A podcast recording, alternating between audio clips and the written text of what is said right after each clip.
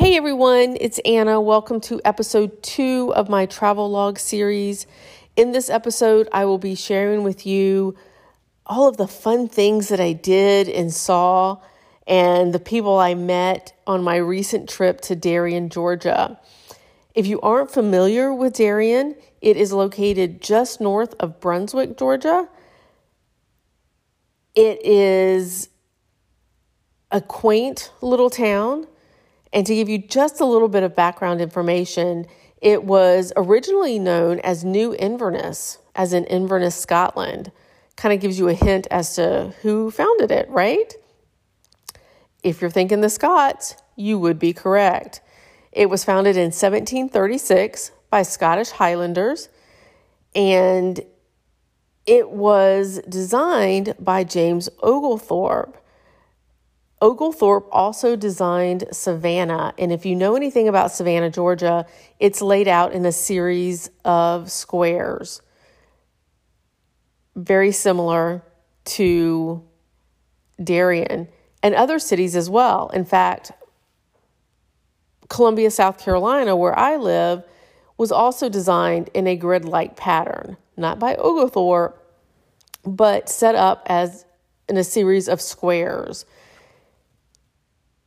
I'm often asked how I come up with these places. You know, like how in the world did you find Darien, Georgia?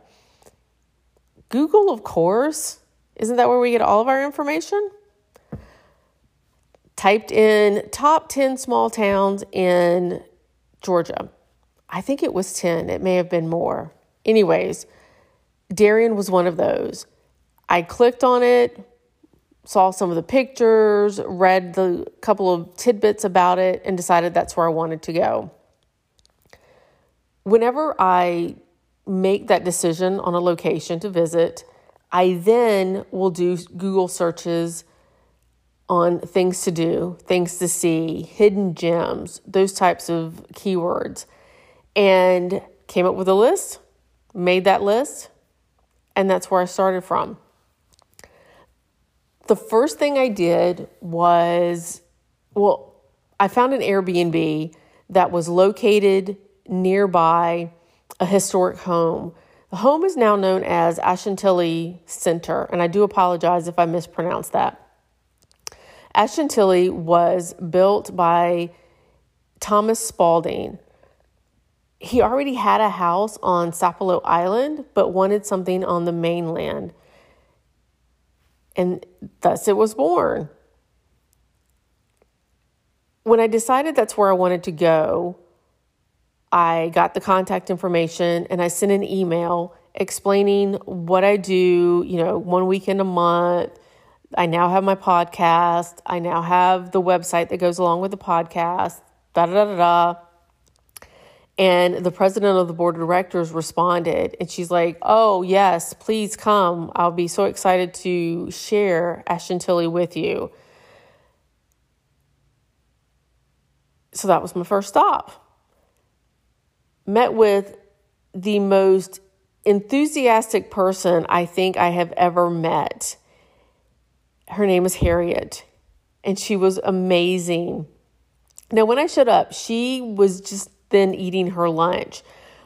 But her friend that was with her, Miss Sarah, took me over to the print shop. Yes, there's a print shop there. What a fascinating field that is. She was showing me the process, you know, laying everything out, the individual characters and how they square up everything and make sure everything's aligned. And she showed me the machines and their examples and just on and on and on. Truly amazing. And she was just about as enthusiastic about that print shop as Miss Harriet was about Ashantilly itself. And it was, it was remarkable. I mean, just the time and effort it takes and the patience. Oh my goodness, the patience to set all of those characters. And then when you're finished, putting them all back.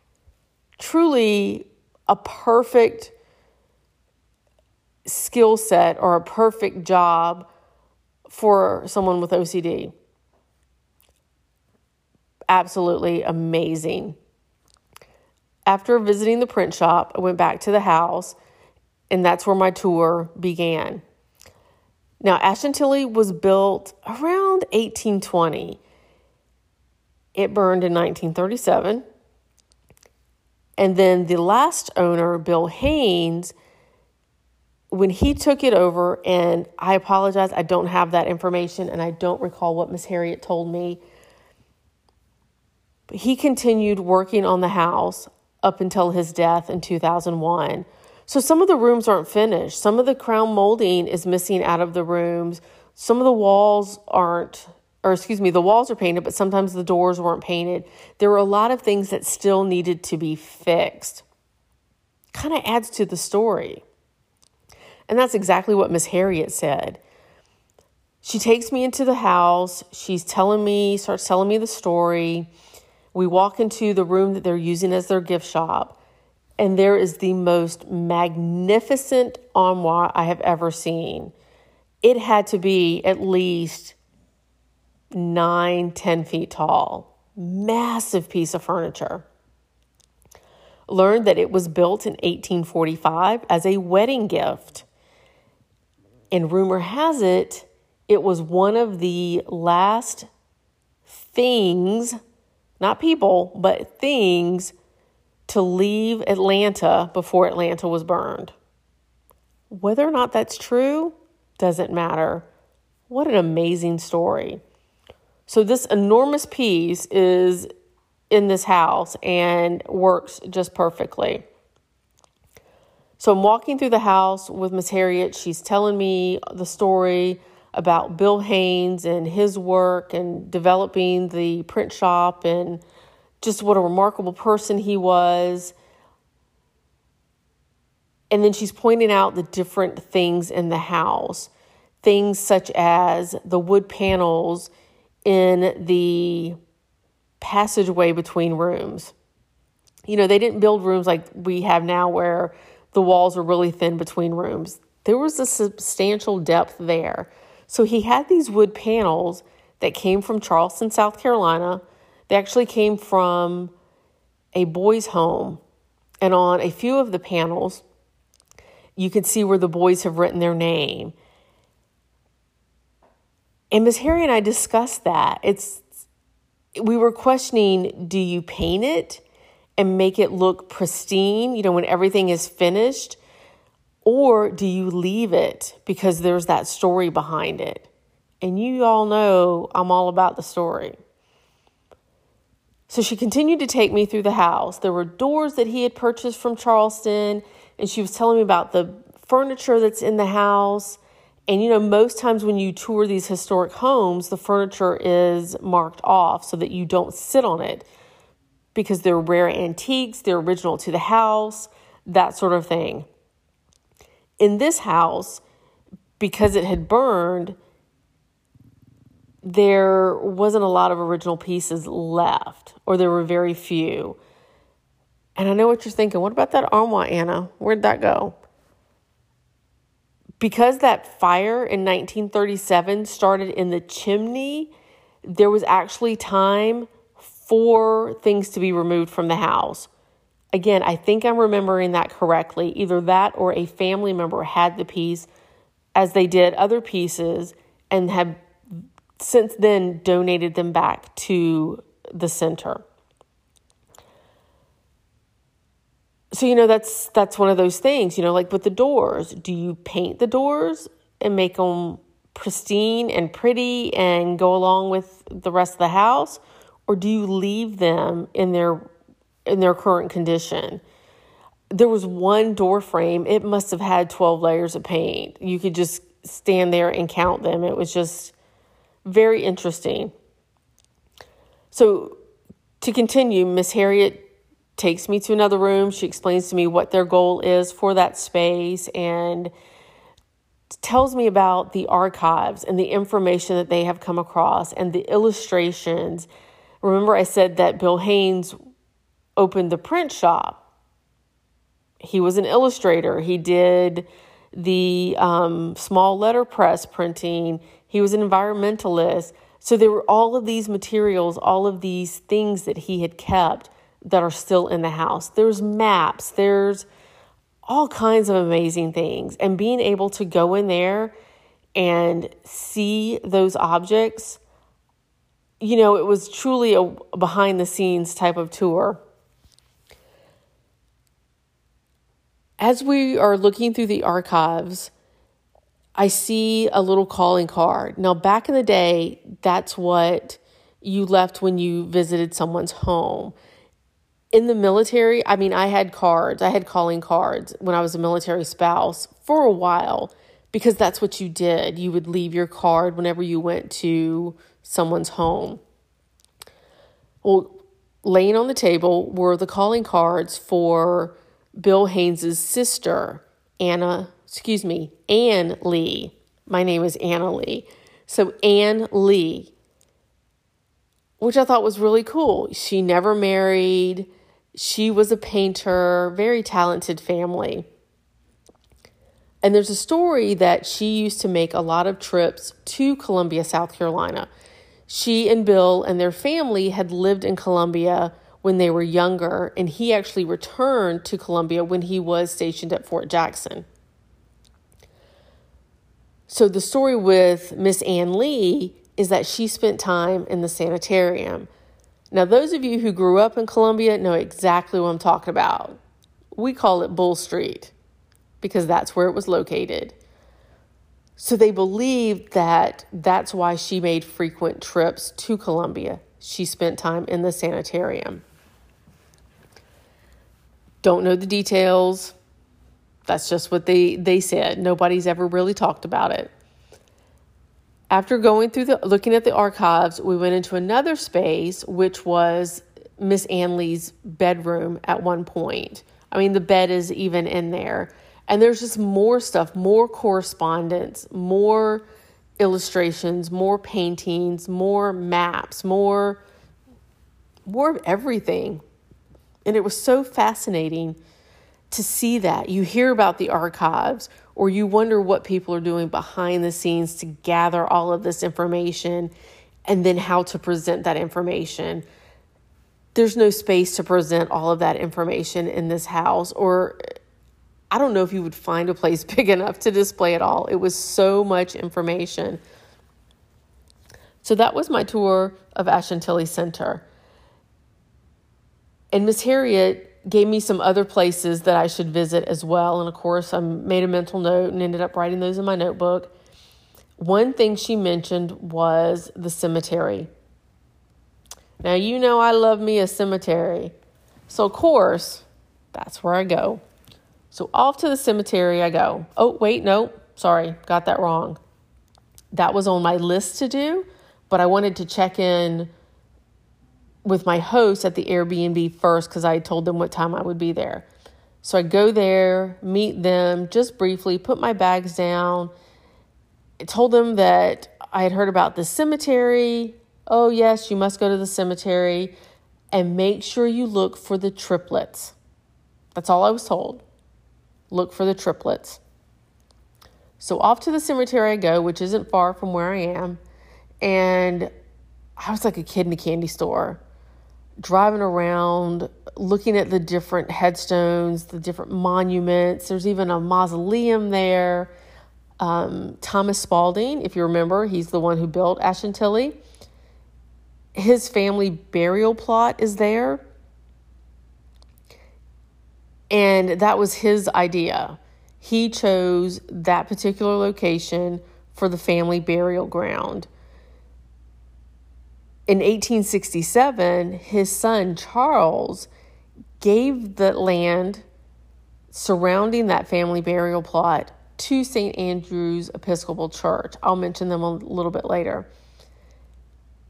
And the understanding was it will always be a cemetery. Nothing else will be developed there. Cemetery it is. So I found the family burial plot. Some of the crypts, the, the top piece was broken off. I did not look inside to see what was there. And it was packed. I mean, you know, it had a little fence around it, and it was it was filled. It was kind of hard walking between them to try to look to read the inscriptions on them. And it was one of those drive-in cemeteries. It's got all the paths in between. Kind of, it's laid out like a square, just like Darien is. So I rode around, and I thought I found the triplets because I found this monument that said to the children or the children of Mister and Missus So-and-so. That's all the information there was.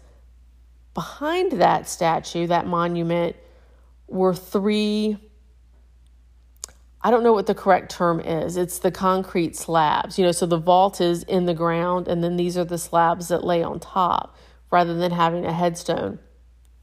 They were so worn, I couldn't read anything on them. So I don't know if those were the triplets or not. Continue driving around. Interestingly enough, they had, you would have the headstone, and then at the foot would be another smaller stone, and those were marking where the Confederate vet, Confederate veterans were buried. I'd never seen that before. I've been in lots of cemeteries. It sometimes it would say on the headstone, or there would be something else. But never have I seen like an actual granite, marble, whatever the material is, used as the headstone that specifically notes that they are a veteran.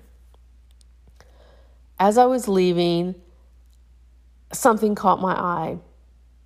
And I know what you're thinking. Is it a spirit? Did you see a ghost?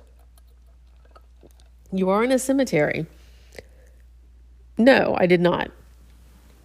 I saw three crosses, three identical monument headstones all next to each other. I think those are the triplets. Elizabeth was one, Johnny was one, and the other one, unfortunately, the name had been broken off or had fallen off, so I was not able to read it. And that's all that was on there. There was nothing about how old they were, the year they died, the year they were born. There was nothing, nothing else there. And I've Googled and Googled and Googled and can't figure it out. I only assume now that they may have been the triplets that I had been told about. I don't know. Either way, very interesting. Back to the Airbnb I go. Bryce and Melissa Melissa are the hosts. The house they live in was originally built in eighteen twenty. Two rooms right in the front. Porch, covered porch, two rooms. In eighteen eighty, an addition was added onto it, which added more bedrooms. And the room I stayed in was actually one of those. So I slept in a... a room that was built in eighteen eighties. In nineteen twenty, another addition was made, which added on a living room kind of area and then a kitchen. The house was occupied until about nineteen eighty, I think. Interestingly, it's been in the same family. No one else had lived there until Melissa and Bryce.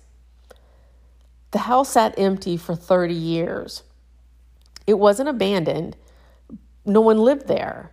The family, when the owner had passed, or the owner, I think she was put into a, a nursing home or assisted living or whatever we called those types of places back in the eighties. They would come and they would always stop by the house to check on it, and the yard was maintained and all of that. But for thirty years... And that's when Melissa and Bryce purchased it. They added on some more, updated a few things, but the character is still there. Fascinating artwork, fascinating decorating style. It was just an amazing house. And the history, beautiful garden, overlooked the marsh. It even had a building in the back that they've been told was the slave quarters. And what's interesting about it is it's like a duplex. So it's one building, has two doors that separate the two spaces. And then there's a chimney. They use it for storage, and it's actually in really good shape to be that old. Beautiful garden, all of that. So you know I was in my element.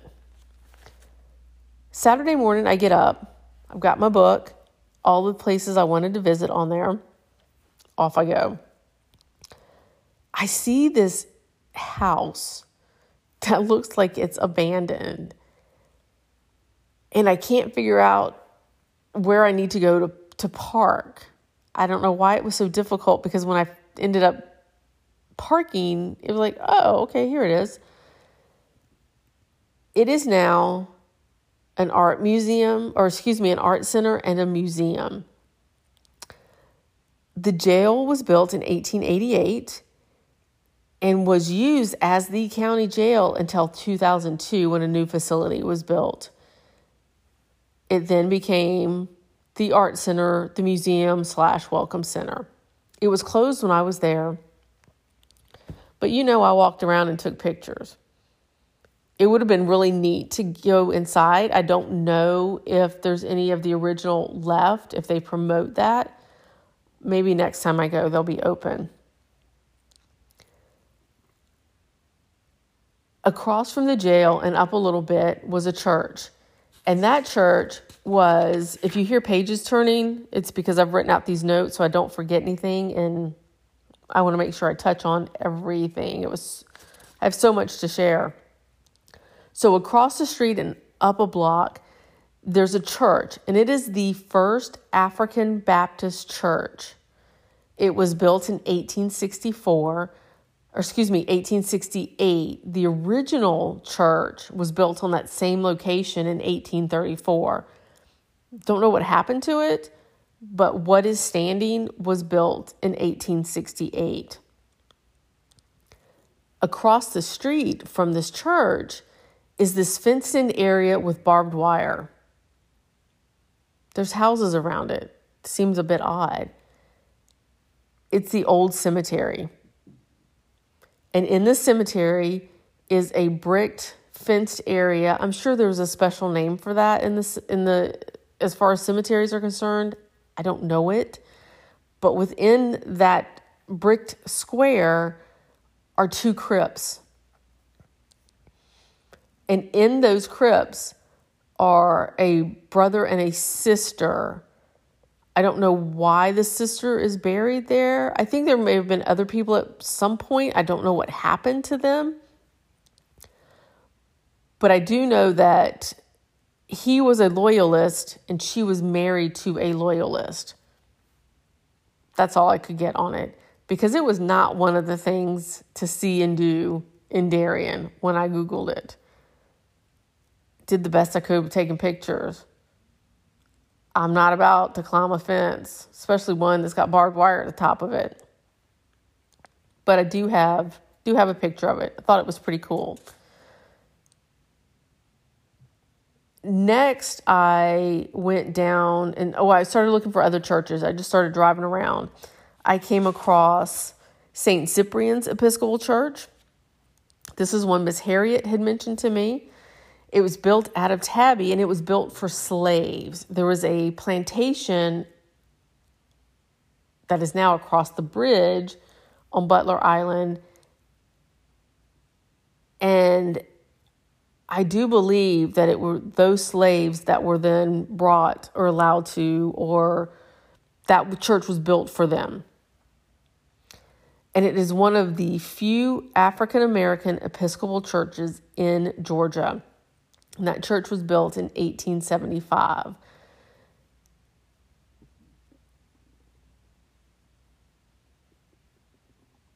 So what's interesting about this church was it was made out of tabby. If you're from the South, especially the coastal South, you know about tabby. Tabby is made from water, sand, ash, and broken oyster shells. I don't know why oyster shells, but oyster shells. And that's what the whole church is made out of. And there are a lot of buildings, a lot of structures that are made from the tabby, and there's a lot of ruins as well. And interestingly, if we go back to Ashantilly, Thomas Spaulding created his own tabby mixture. It was a little different. I don't know how, but I remember it was a little different than than the typical. Next, I came across Saint Andrew's Episcopal Church. Remember, I mentioned the cemetery. So that church was built in eighteen forty-four, and it was burned in eighteen sixty-three. What's interesting about that is the commander of the Union troops, Colonel Robert Shaw, was responsible for the burning. He was so distraught about it, he wrote his mother a letter describing how how he felt about burning that church. He was later killed during the attack on Fort Wagner in South Carolina.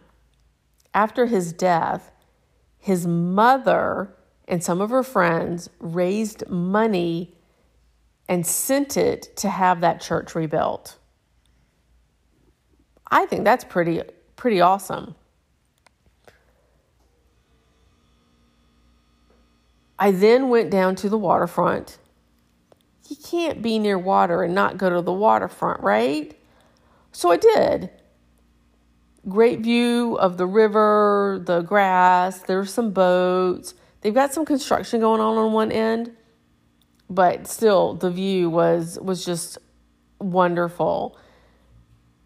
And right behind all the parking areas for the waterfront, there are some tabby ruins. Because of their location, there were probably shops at some point. Left there and decided I would stop and walk through the little antique shop that they have there. Wasn't looking for anything, just decided I would walk in. Left there and went down a block to a place called Marsh Hen Studio and Gallery. And I met Janet. Janet is an artist. She paints on old windows. Shrimp boats are really the thing that she does most of. And they're amazing. I mean, the, the talent is just anybody who can create a picture from a blank canvas just blows my mind. So it was great talking to her. And I actually found something there, something I had been looking for, but didn't know that that's what I was looking for. And I came back and got it later in the day. So, oh, let me back up. Saturday morning, I got up, made coffee, and Bryce, the Airbnb host, came out there and we were talking and asked what I was going to do for the day. And he's like, oh, you know, here are some restaurants, but I really recommend Mudcat Charlie's. I go there every so often, meet my buddies, and we have lunch. I'm like, okay, I'll keep that in mind. I'm now at Marsh Hen, talking to Janet, telling her why I'm there, what I'm doing, my story, kind of, sort of, a little bit. And, you know, some of the other plans I had for the day. And she's like, oh, you've got to eat at Mudcat Charlie's. I'm like, okay, you're the second person to have mentioned that to me. I'll keep that in mind. Thank you. Leave there, go across the bridge to Butler Island Plantation, which is beautiful white house. Unfortunately, I couldn't get very close to it. It was overgrown. There was really no clear path. And because it's by the river, you know, there's alligators, and I can't outrun an alligator. So I got as close as I felt comfortable, and then gotta love a zoom. Zoomed in and got some pictures. Beautiful home. I can only imagine how wonderful it is inside. One day. We'll get there one day. But it was a rice plantation, and there are some remnants of the mills that were there on site. Now it's got this big dirt road loop around it. You can drive around, and there are a couple of places where you can park and get out and fish or do whatever.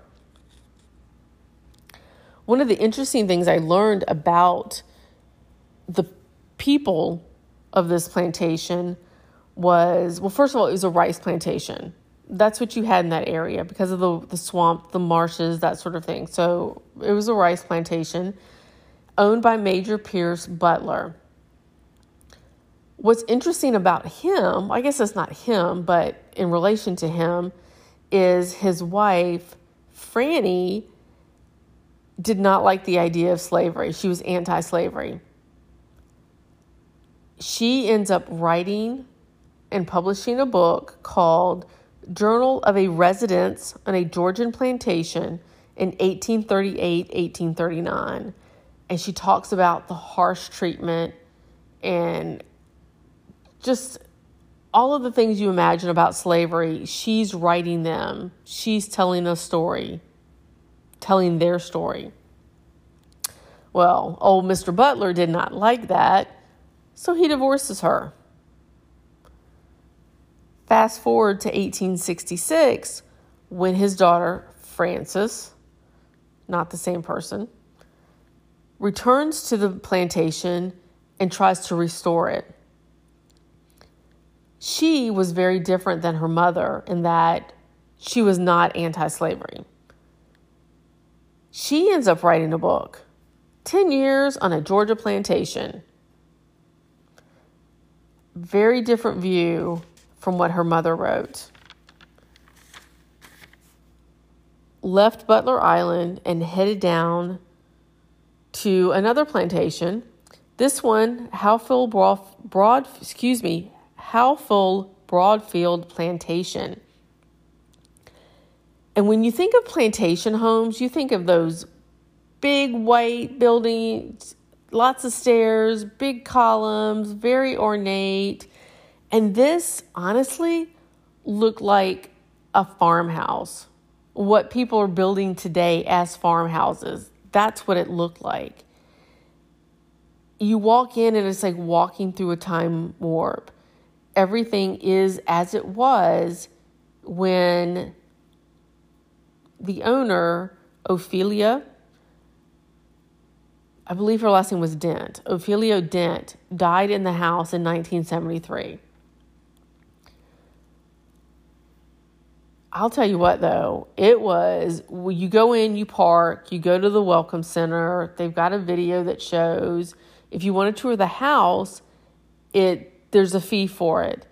Then it's a ten-minute walk to the house. So you follow this path, beautiful old oak trees everywhere, Spanish moss hanging off of them. Gorgeous. Get to the house, and of course it's got all the outbuildings. You've got the barn, you've got, at one point it was a dairy farm, so you've got the, you know, with the trough where the cows would come, where they would milk them. You've got the smokehouse, all of those things that you would imagine a plantation having as far as buildings were there. The old trees, there's a tree that's right next to the house, six hundred years old. That's what they estimate, six hundred years old. There's a magnolia tree out front. Has to be the largest magnolia tree I have ever seen, pushing five, six hundred years old. And when you stand on the porch of the house and you look out with the houses behind you, you're looking out, what you see ahead for miles and miles and miles was all, or is all, part of the plantation. And you could see where the rice fields used to be. When Miss Ophelia died, the property went to the state. So it will never be developed, which is amazing. If you see an over an aerial view of it, enormous property, and to think that it will never be developed is remarkable. Finished with the plantation tour. Girlfriend was hungry. I'd been up and going since early that morning. It was time to eat. So before I left, I was talking with the tour guide, and thanked him, you know, all the information. It was really, really um, enjoyable. And he says, where are you off to next? I said, well, got another historic site I'm going to visit, but I've got to eat first. I am starving. Got the best place you need to go. Mudcat Charlie's. And I just smiled. I said, yep, I heard it's pretty good. He's like, yep, it is. That was the third person who had mentioned this restaurant to me. I believe in the power of three. That was a sign. I was having lunch at Mudcat Charlie's. Well, the interesting thing about Mudcat Charlie, Charlie's, or its location, is it gets visited by a very large alligator from time to time. And this alligator showed up while I was there. So, of course, I had to go out and see him. And from what others were saying, this ginormous alligator was the small one. I can't imagine what the big one looks like. Took a couple pictures. On my way I go.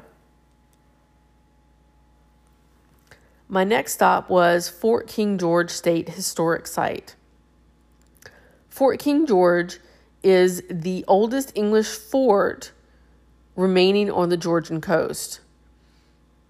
It was used as a fort from seventeen twenty-one to seventeen thirty-six and was an outpost for the British Empire. seventeen thirty-six, James Oglethorpe brought those Scottish Highlanders to the area, and that's when it became known as Darien. And up until nineteen twenty-three, Darien, that area, was,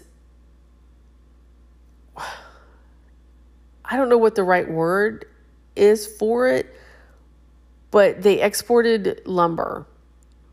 That might be the way you say it. There might be another term for it, but that's what they did. Up until nineteen twenty-five, that's what Darien was known for. Day was still young. Belly was full. I was ready to go. So I headed off to find this neighborhood. Because I'd been told by Miss Harriet, get on ninety-nine, go north. You're going to see a sign for this neighborhood. It's a big sign. You're not going to miss it. Turn there. Go all the way to the end. You either got to go right or left. Go to the right. And there it is. I asked, what? What am I looking for? I'm sneaking into a gated community to look for something. What is it? Well, lo and behold, they're tabby ruins. Now, tabby ruins are protected. If you do not know that, I know I haven't said it yet, but they are protected. If you have them in your yard, like a friend of mine, you can't really do anything with them. You have to keep them there.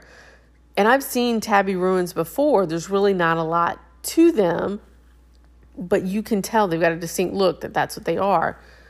This, with the exception of a couple walls that were down, each of the structures were still pretty much standing. And it was a huge structure too. I'd never seen anything tabby ruins that that extensive before. Those ruins were the remnants of a sugar mill and rum distillery.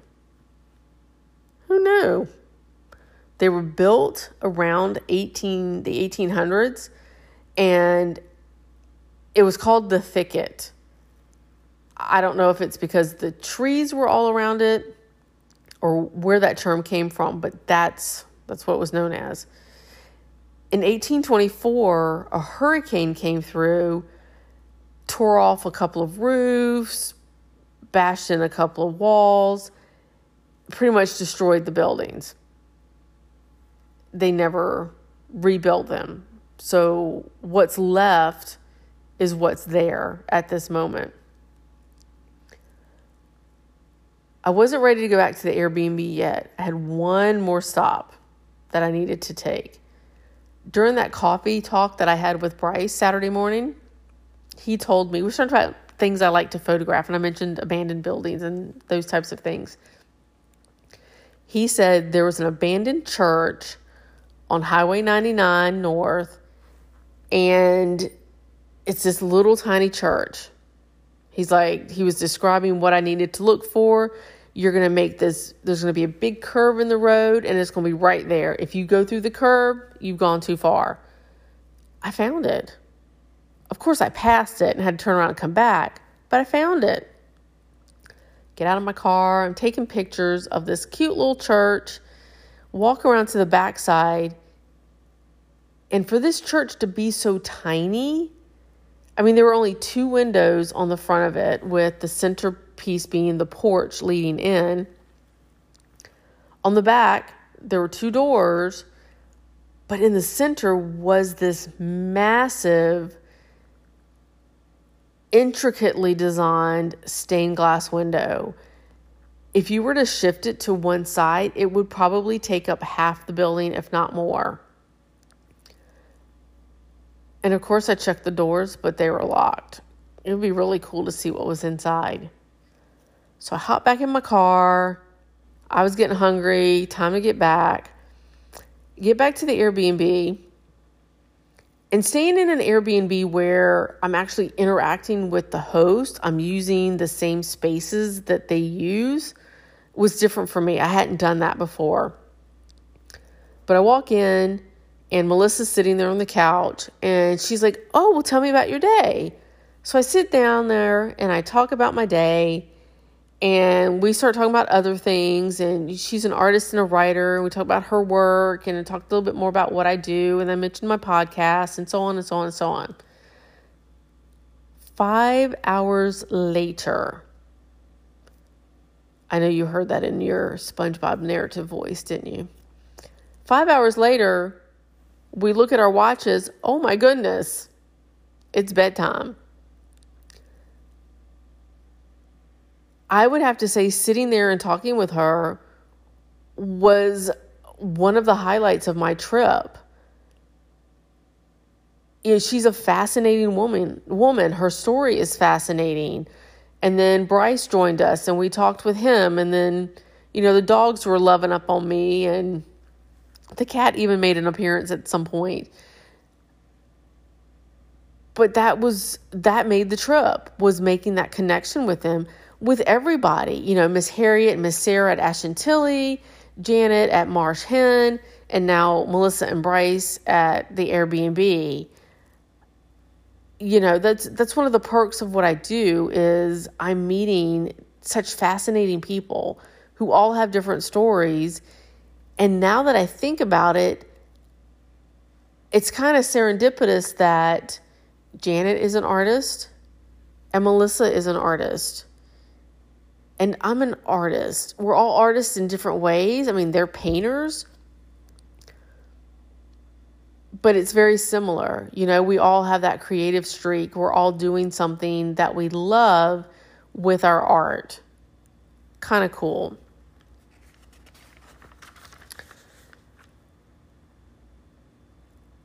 I knew coming back I wasn't going to make all the stops that I sometimes make when I'm traveling. This was one of those trips that was further than I normally go, or it's reaching that limit. And because of that, I didn't want to make my travel time home be so much more. I mean, I was already looking at three and a half hours, which really isn't a lot. But when you're driving by yourself, especially being a female by myself, I just, I don't like to travel more than four hours away. Call me crazy. I just don't like doing it. I was going to take one of the back roads, though, to a certain point and then hit the interstate to finish out the rest. And I'm glad I did, because I was told, or on my list of things, was the smallest church in America. So I had to take this back road in order to get to it. And it just so happened that it was not far from where I needed to turn to get on the interstate to finish the rest of my trip. So I stopped. It's actually called Christ Chapel, and it's in memory park. So they created this little simple park area. But it is a legit little church. It's got a stand with a bell. It's got stained glass windows. It's got the chairs in rows instead of pews. It's got the altar and the pulpit. It's got it all. It's just smaller. And the whole notion behind this church was that it be a stop for all of the travelers that are out there on I ninety-five and Highway seventeen. It was a place for them to stop, and they could relax, and they could meditate, and they could pray, and they could do whatever they needed to do in that building. And that was it. Except it took forever to get home because there was traffic, and we were stopping and going and stopping and going and stopping and sitting and sitting for I don't know what reason. Then came the rain. Blinding rain, seriously blinding rain. And yeah, so it took me over five hours to get home just because of all of that. But it was so worth it. Just like all of my trips are. I learn something new at every one. I meet the best people everywhere I go, especially when I'm by myself. And you establish those connections, and you never know where it's going to lead. I think I'm going to visit Darien again someday. There's so much more to see in that area. You know, actually taking the ferry out to Sapelo Island, maybe going down to Saint Cyprian's. There's Fort Frederica that's down there. Just driving some of those other roads to see what I can see. I do have my next trip planned. A really good friend of mine is going to go with me. And all I'm going to tell you is I'm going to be in North Carolina. I'm not going to give you the rest. You're just going to have to wait and listen for that one. Thank you all for listening to the Travelogues edition of The Analogues. As always, I am beyond grateful for your continued support through your contributions, through sharing my podcast and my blog and my Instagram post and my Facebook post. And thank you for listening, and thank you for being so supportive. I I can't say it enough how much it truly means to me. Thank you.